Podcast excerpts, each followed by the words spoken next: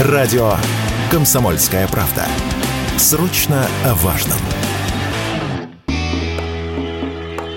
Поддержим отечественного производителя. В Совете Федерации предложили пересадить таксистов на отечественные автомобили. Инициативу о минимальном уровне локализации машин для перевозчиков внесли в Госдуму. Нарастить долю отечественных компонентов предлагается за счет сварки и окраски кузова в России, использования отечественного металла, изготовления корпусных деталей рулевого механизма и так далее. Притом делать это все нужно на стадии производства авто. В то же время авторы инициативы предлагают не распространять требования о локализации на автомобиле стоимостью более 4 миллионов рублей. Однако, как заявили эксперты, дефицит отечественных авто в нашей стране именно в эконом-сегменте. И если инициатива пройдет, то это может просто убить сферу такси. Уверенность в этом радио «Комсомольская правда» высказал вице-президент Национального автомобильного союза Антон Шапарин.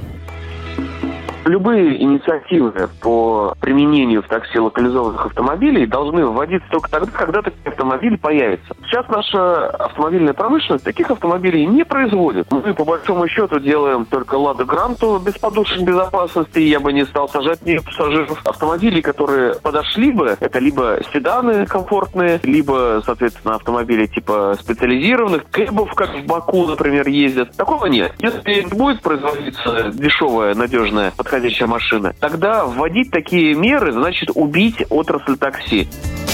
В то же время в Софеде предложили не применять новую норму к самозанятым водителям. Они смогут продолжать работать на своих иномарках. Однако в такой ситуации бизнес начнет искать лазейки и переводить своих водителей в ранг самозанятых, чтобы избежать новых требований, уверен Антон Шапарин.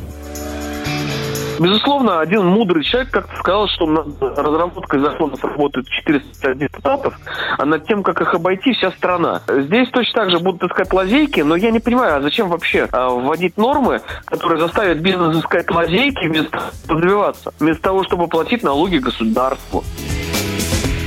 Еще один важный аспект в законодательной инициативе – китайские автомобили не будут приравнены к отечественным, так как производство компонентов КНР не создает рабочих мест в России, не формирует налоговые платежи в наш бюджет и не развивает отечественные инженерные компетенции.